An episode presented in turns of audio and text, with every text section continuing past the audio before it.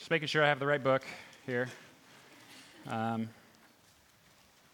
were, you, were you listening to those words? Did you, did you hear that last verse in particular?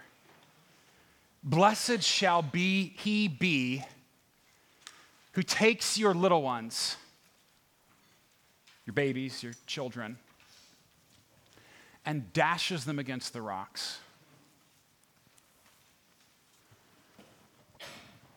That should make you uncomfortable. I, I mean, to, to think for a moment that, that God would allow such terrible words into his book. I mean, I don't, I don't, I don't care who you are, right? That, the very image of that, right? If you're, if you're processing that, if you're thinking about what the psalmist is asking for in those moments, it's, it's terrible. And I'm not, I'm not going to try to alleviate that discomfort this morning. I don't think I could, even if I tried. I'm not going to try to just explain it all away so we all feel happy and good as we, as we leave this morning. These words should continue to churn in our stomachs. I mean, people, when we, when we study the Bible, when we gather around this book, I mean, well, first of all, I mean, the Bible's not G rated, right? I don't know if you knew that. I mean, if you spend any time in the Bible at all, it is, it is not G rated or anything remotely even close. And while we believe together as a church that this is a divine book, that it's God speaking to us, His inspired word, and yet it is also, it's also very human. Human authors, earthy, very real, and very raw. And then, of course, to make matters even more difficult, we're separated by this psalm in particular by about 25 centuries. I mean, that's, that's not to say that we've now arrived, right? And we don't have bad thoughts about other people, right? Or wish terrible things upon them. But it does mean that we, we don't understand the, the context. We don't know historically what's going on there. And so there is a wide gulf ready for us of misunderstanding. No, I'm not, I'm not going to make it all go away. Ho- hopefully, we'll understand a little bit better, at least be able to process in this context what is going on in this difficult psalm. But if there's, if there's one thing for you to remember this morning, and I realize there's really two, right? Because you're not going to get that image out of your head. Okay, so one other thing for you to remember this morning it's this God wants your anger. God wants your anger. Your anger, like the psalmist feels anger. Your anger at, an, at injustice and, and, oppression and violence. Your, your anger at the people who betrayed you or, or abused you, or just at the, at the pain and the heartache that we experience in our world. God wants your anger, and I promise you this He will do better things with your anger than you will. And I, I've got to confess, I, I struggle with anger. I mean, I, I mean that seriously. I, I, feel like it's always just like sort of right there under the surface, ready to either sort of bubble up and to spill over in places it shouldn't or just explode.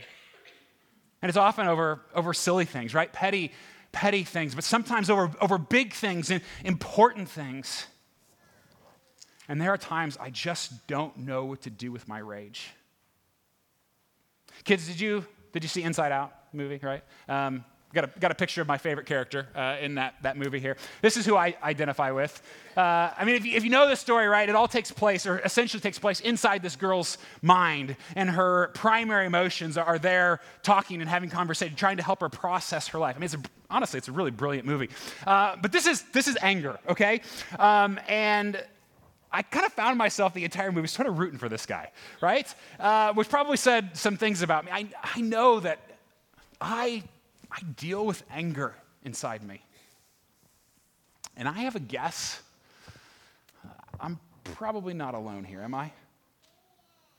Now, uh, the trouble is, I think even when we come to a, a verse like this, a, a chapter like this, is that while we clearly, obviously live in a very angry society, right?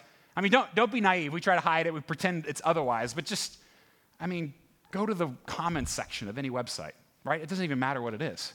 You know, listen to political radio for like 30 seconds, right? I mean, look, look around. We live in an explosive culture with anger right there. But the problem is, we're just so nice about it, right? Or, or, or, we, we try to be, especially, especially if you're a Christian, right? And so maybe the temptation for us is to brush it aside, right? We put it under the rug because we're all just supposed to be nice, right? We're supposed to love each other and hold hands and, and sing songs. And inwardly, so often, many of us are seething.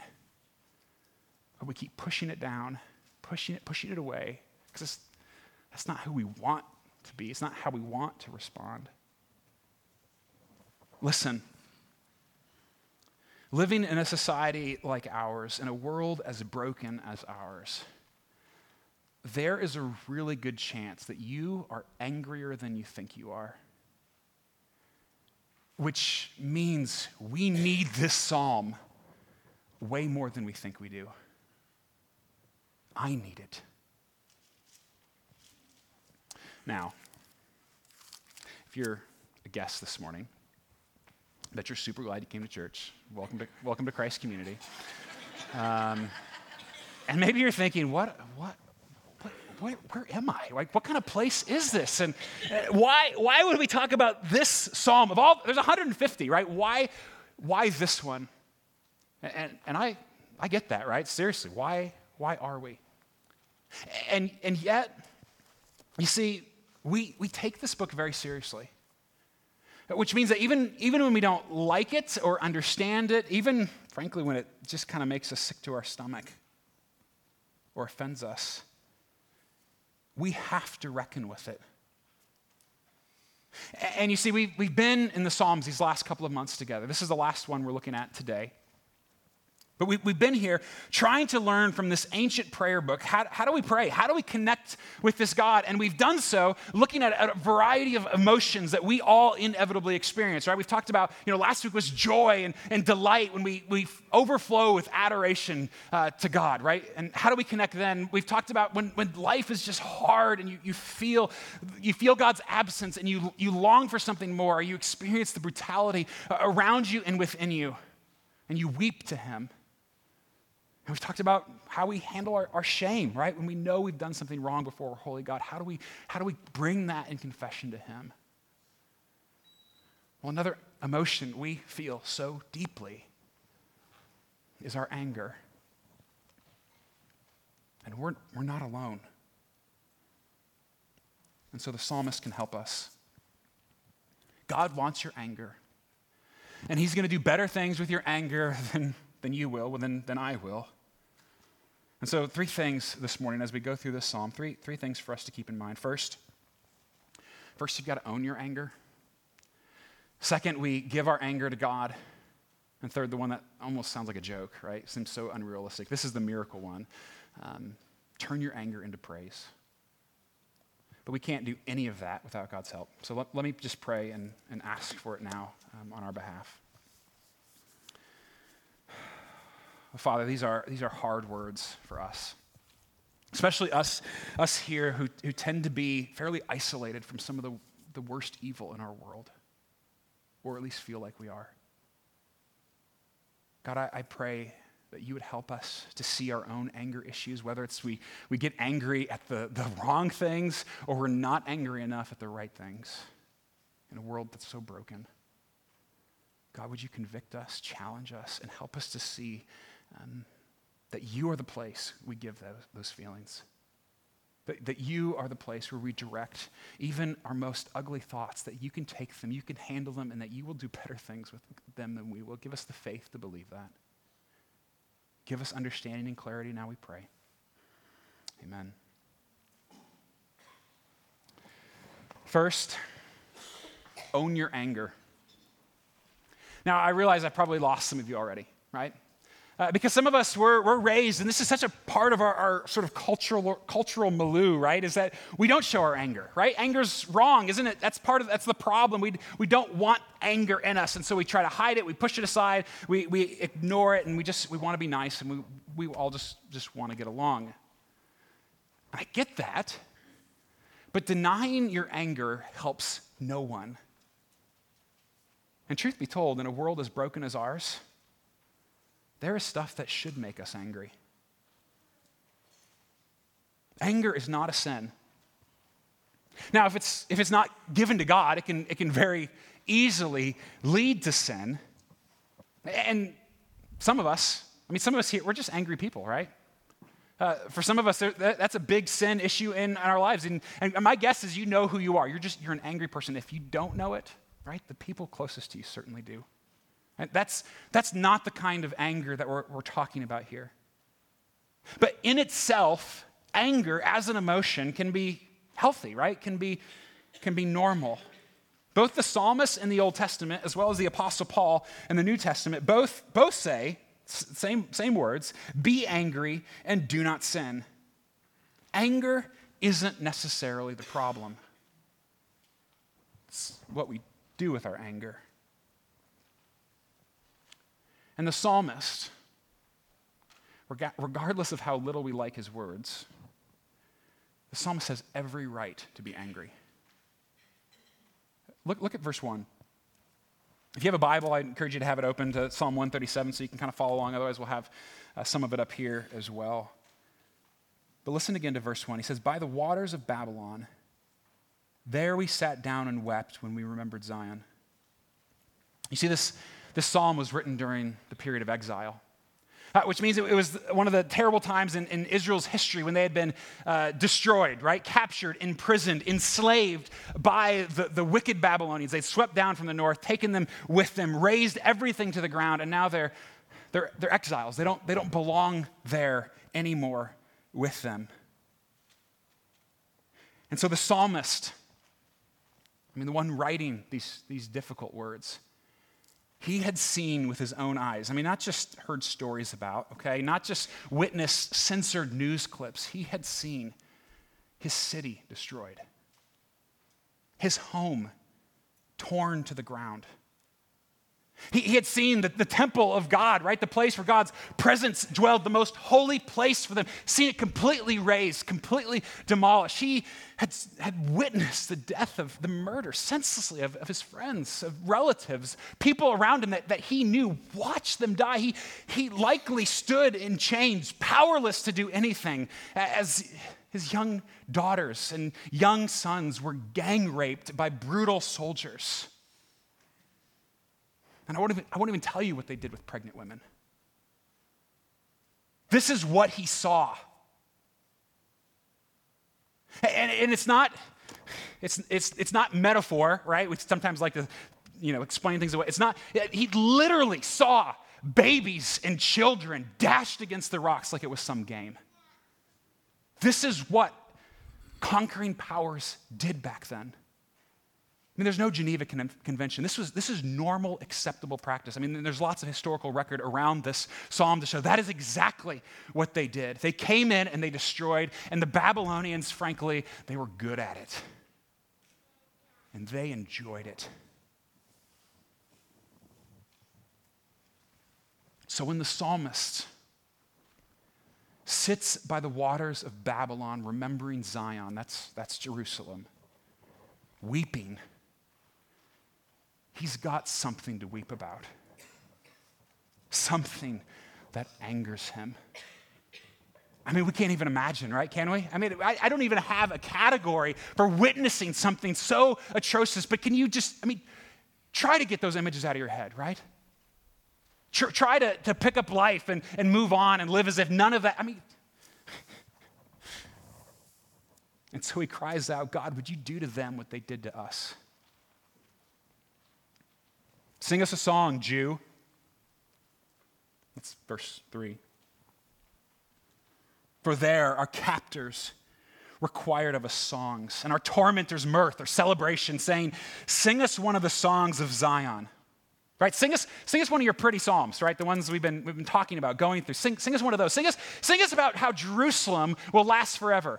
You know, the city we destroyed? Sing, sing that one. We love that one. Sing about how your God will protect you. Sing about how your God, the one whose temple we destroyed, about how he is the only God. Sing that, dance for us, amuse us. I mean, I, I can't help but think, right, of, of, of the, the Jewish people in Nazi prison camps, forced to perform for their captors. Or, or for African slaves, right? Forced to sing and dance for their masters. People, we may not like what he says. Fair enough. And, and we, we certainly may not like that it's in our book. But don't you dare blame him for being angry. He should be angry. And you know, we, we see in Scripture that, that God is also angry at this, this kind of violence, this kind of oppression. That, that even in the New Testament, we see Jesus angry. You see, God loves his world too much just, to just sit on his hands, to ignore it, to, to be passive about any of it. He's outraged by injustice, incensed by violence and oppression and sin, and he promises to judge the wicked. And then there's us. I just so comfortable insulated. I mean, praise God, right? We, we, we don't experience this.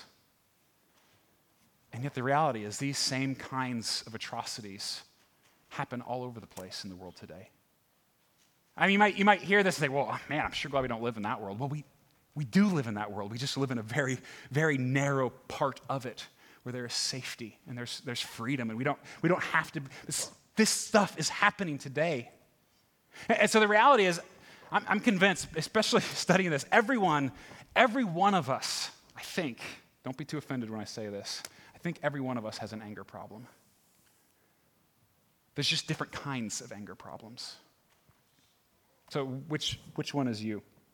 Because you might, you might be like me, and, and, your anger tends to be essentially petty. That's, that's me, right? So I get angry at stupid stuff, right? When people disappoint me or fail my expectations or, or don't live up to what I think or make me wait or, or whatever, right? All this ridiculous stuff. And so most of my anger ends up directed towards the people I love the most, right?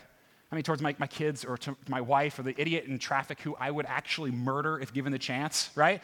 I mean, you, you feel it's so, so on the one hand, right, many of us get, get mad at the wrong things, right? Well, at the same time, and I'm guilty of this one as well, we fail to get angry at the right things. We, we feel like, well, it doesn't affect me or my kids or my people.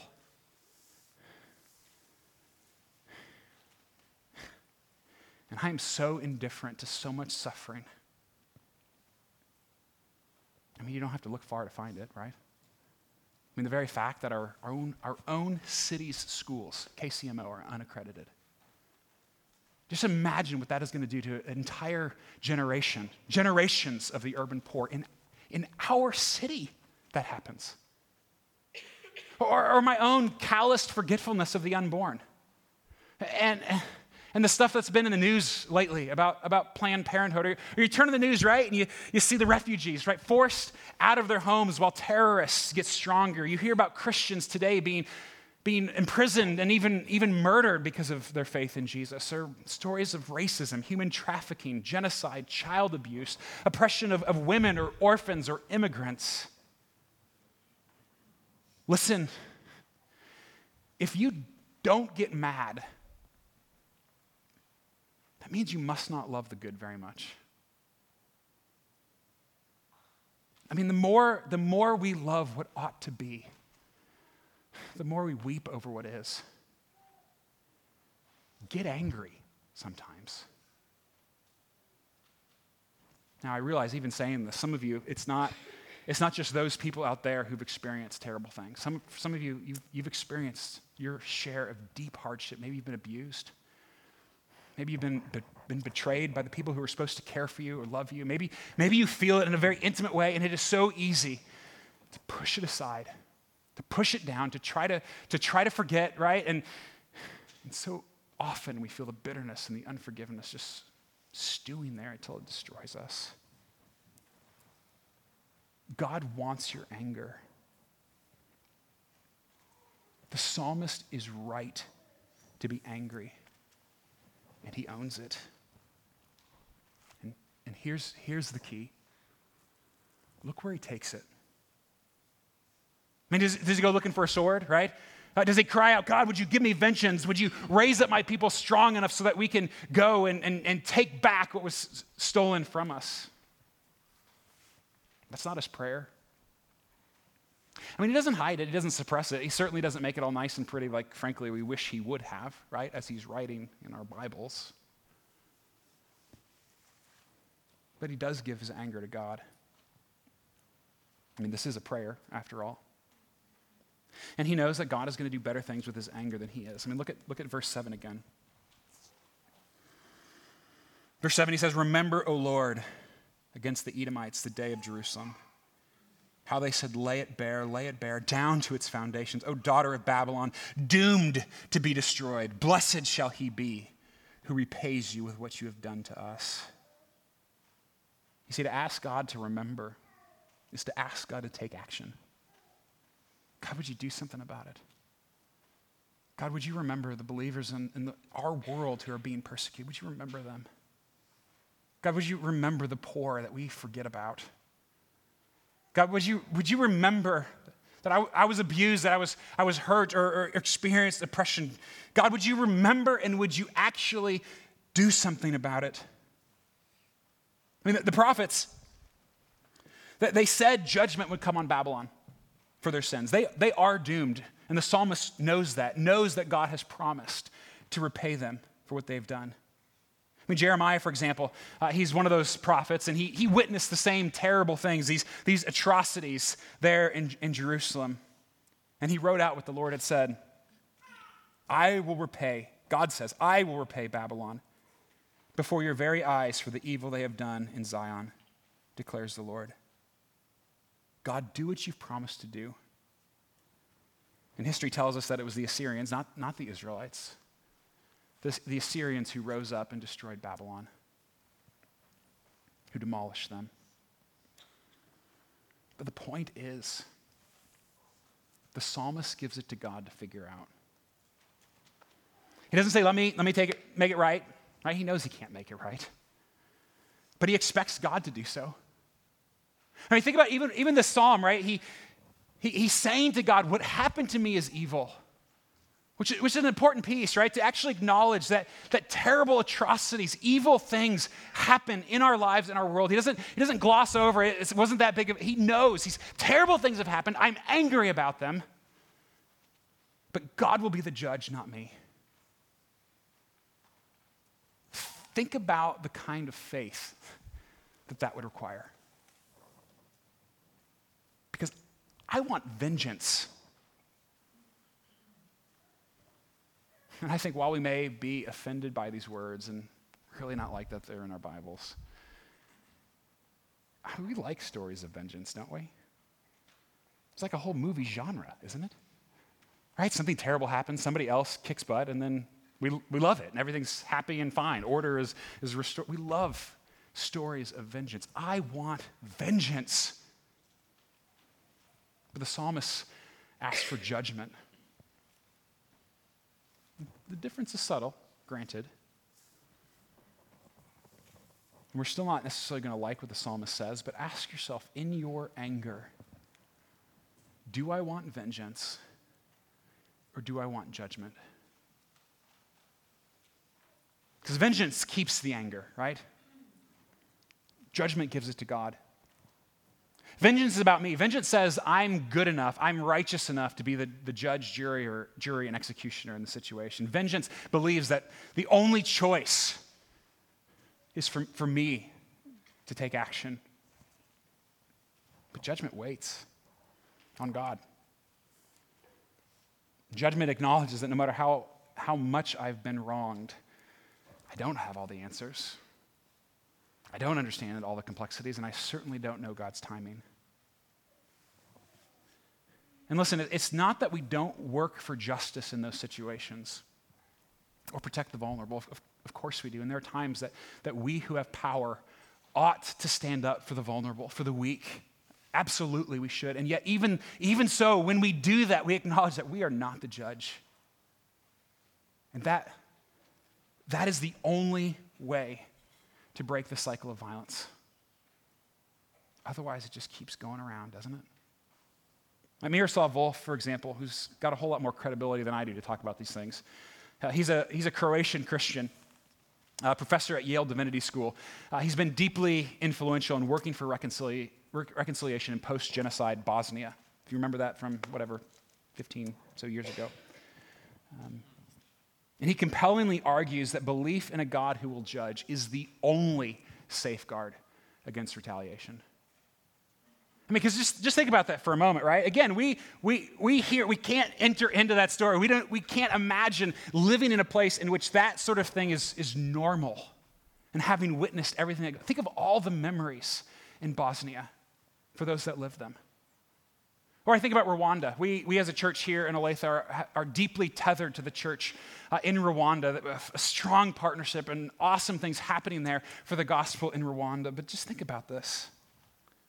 It was only 21 years ago that somewhere around a million Tutsis were murdered by the Hutus. 21 years ago. That means they're orphans, right? The ones who saw their mom and dad and sister and brother and friend and neighbor murdered with machetes, who wit- they're now adults and how can any of us here, right, in our, in our place of comfort, how can we tell them not to retaliate? Right? How can we tell them not to get stronger, not to make weapons, not to take back everything that was taken from them? How can we tell them that unless there is a God who will make it right? I mean, friends, this is, this is why anger, real anger, legitimate anger requires so much faith. I mean, if there is not a God to make it right, then what hope do we possibly have? If there's no God to give it to, then you will take matters into your own hands. And the cycle of violence will never end. And while we, we long for mercy, right? Because we also need mercy. We long for grace and forgiveness because we also need grace and forgiveness. And what we ultimately hope, right, for all people is repentance and reconciliation. And yet, regardless, we trust God as the ultimate judge, whose kingdom will come, just as we sang, right? Build your kingdom here, make it right. And our God will make it right either through his wrath justly poured out on sinners or on his wrath graciously poured out on Jesus for all who trust in him. But he will make it right. And so he can, he can handle your anger. Give it to him. Which brings us to the last thing. One that does kind of feel a little bit like a joke, right? Just seems so far out of reach. How is it even possible? So own your anger, give your anger to God, and, and turn your anger to praise. I mean, it's not even where the psalm ends, right? You, you, notice that? I'm not trying to fool you here. The psalm ends with anger, right? Uh, given to God, yes, but, but anger nonetheless. And yet, this isn't where the whole book of Psalms ends. And it's certainly not where our Bibles ends. And for you and I who've experienced this, who've even gotten a glimpse of these things, we long for our anger to give birth to praise, don't we? We long for something to good, something beautiful to come out of the terrible. And when we give it to Him, that actually becomes possible. Not easy, not instant. Frankly, it may take a lifetime, and for some of us, it absolutely will take a lifetime. And yet, even so, let me give us just two practical tips to help us here, to guide us in this. First, first, let the scriptures help you. Which that as well may sound a little bit ridiculous, right? After hearing these words are in the Bible, you might you might feel like you're done with the Bible, right? I get that. There are, there are those who, who read these verses and, and throw their Bibles away. Think about that, though. I mean, how, how can we here in our position of safety and power, of relative comfort and ease, I mean, we who have no idea what it's like to actually watch your own children dashed against the rocks, how can we condemn the psalmist for having such thoughts? I mean, he, he doesn't he doesn't act on them, right? And I'm not, I'm not trying to justify it, okay? And, and yet, are you telling me in those same circumstances you wouldn't be consumed with hate? that you, you wouldn't be seething with rage. I'm not justifying what he's, what he's doing there, but we at least have to admit that we're not that different. Given the same circumstance, we'd probably respond very similar, may, maybe even worse, quite honestly. And besides, if you think about it, how else would you counsel the, the psalmist to respond? Having experienced this, what should he do? Forgive and forget? Like love, love your enemies, right? Mercy, humility, those things that we all, we all like so much. Yeah, those, those are good things, but you've, you've got to, to realize that those virtues originated as exclusively Christian virtues. I mean, that's, that's how they, they came into the world. Christianity first introduced those concepts. I mean, that's, that's kind of the great irony here. You and I, and all of Western culture, whether we realize it or not, we have been so deeply influenced by this book. I mean, prior to Christianity, and, and in many parts of our world today where, where Christianity hasn't had an influence, there is no value on human life. Revenge and brutality are the norm, it's acceptable practice. And so it is only we who have been shaped by the values in this book, whether we realize it or not, who are tempted to throw out this book uh, because of a few words we don't like in this book. The reality is, the Bible is never okay with us taking personal vengeance. Old Testament, New Testament, doesn't matter. It's not okay with that. And while you and I, we could definitely, we could spend the rest of our time together this morning debating whether or not it was right or wrong for him to feel this way. Whether it was right or wrong for him to pray such a graphic, terrible prayer. We could debate that. But I'm convinced that's not the point of what's happening here. The, the point isn't whether or not you should feel this way. The point is, you will feel this way. So, what are you going to do with it? I mean, if, if you open your eyes, right, and see the terrible things that ha- have happened, or, or if you've been subjected to any level of oppression, if you love the good and recognize the evil, rage will creep into your soul, and you're going to do something with your rage. You can retaliate, you can stuff it down until it destroys you, or you can give it to God, like the psalmist. So, right, right or wrong, right? This, this is what we do with it. I mean, you may, you may, not, you may not like the Bible. I, I, I, understand that, right? And you may not like these words in the Bible. I, believe me, I understand that. Um, I have to do this three times this morning. Um, I understand that. And yet, you've got to appreciate its honesty. At least it speaks frankly about the human experience. It doesn't, it doesn't try to hide it from us, it doesn't try to make it all okay. It knows that sometimes this is the way we feel. And I love, I love what Eugene Peterson says, writing, uh, reflecting on this psalm. He writes, Our hate needs to be prayed, not suppressed. It is better to pray badly than not to pray at all. Friends, we have an anger problem. Talk to him about it. God wants your anger, and he's going to do better things with it than you will. Finally, finally, last thing here. If you want to turn your anger into praise, yes, let the scriptures help you, but also, we can't hide from injustice.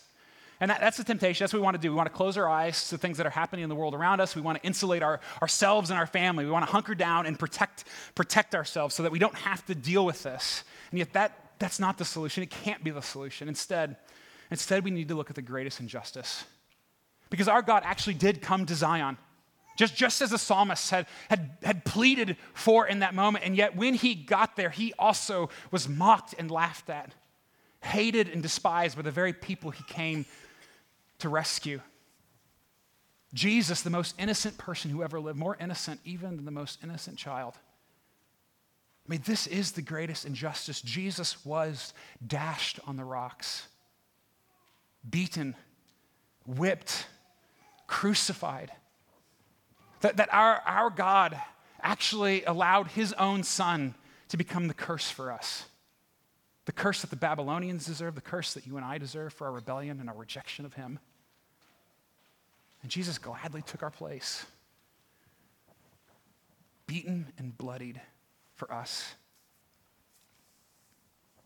For the Israelite, and for the Babylonian and for me. Because I'm not innocent in any of this. I think you probably know that, right? I get angry at the wrong things all the time. And I, I respond in ways that are just disastrous sometimes.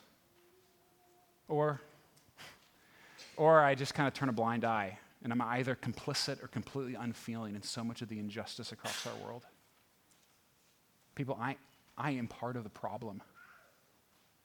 And yet, Jesus, as he hung on the cross, as curses were being hurled up at him, he offered forgiveness even to those who were, who were cursing him. Forgiveness. And if we can receive mercy, we can extend mercy. And we can, He can, turn our anger to praise. And I realize you might not be there now, especially if you've, if you've seen or experienced terrible things, but if you're a follower of Jesus, one day you will be. And I love this about, about the Re- book of Revelation, right? This, this vision of the end of all things. And, and John, he's the one seeing this. And, and John hears this song coming up out of, out of heaven, and it's, it's us, uh, we who are redeemed, who are singing praises to our God. And, and listen, listen to what we sing. We sing, Hallelujah, salvation and glory and power belong to our God, for his judgments are true and just. And he will have taken care of all that is evil and corrupt. And he will, he will have made it right once more, not just punish the wicked or wickedness, but actually redeemed it. Actually re- redeemed your pain and the pain of the oppressed to begin the long, hard process of making something beautiful. He will turn your anger to praise, mine and yours. And we will delight in him forever. But in the meantime, let him have it. He's going to do better things with it than you will.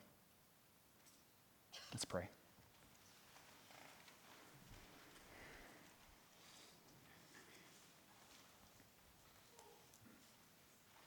God, we come before you humbled by your word.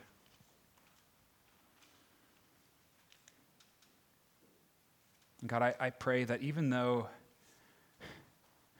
we will continue to wrestle with these words, how graphic and explicit and cruel they are. And yet, God, I'm thankful that they're there. I'm thankful that you have given us words to express this emotion that we often feel so deeply. And God, I know in my own life the ways that I abuse that, misuse it. God, I pray that we would trust you enough to give it to you. Whatever we've seen or heard about, whatever uh, we've experienced personally, God, that we would trust you with our anger, knowing that you will do whatever is right. And God, we pray that that would be redemption and, and reconciliation, repentance in, in that person and, or those people's lives. But if not, Lord Jesus, we trust you to be the judge. Thank you that that's not our role. And so help us. God, we cannot do these things without you. And we pray that even now in these moments, you would begin the process of taking our anger and making it into something beautiful. We trust you with that, Lord Jesus. Amen.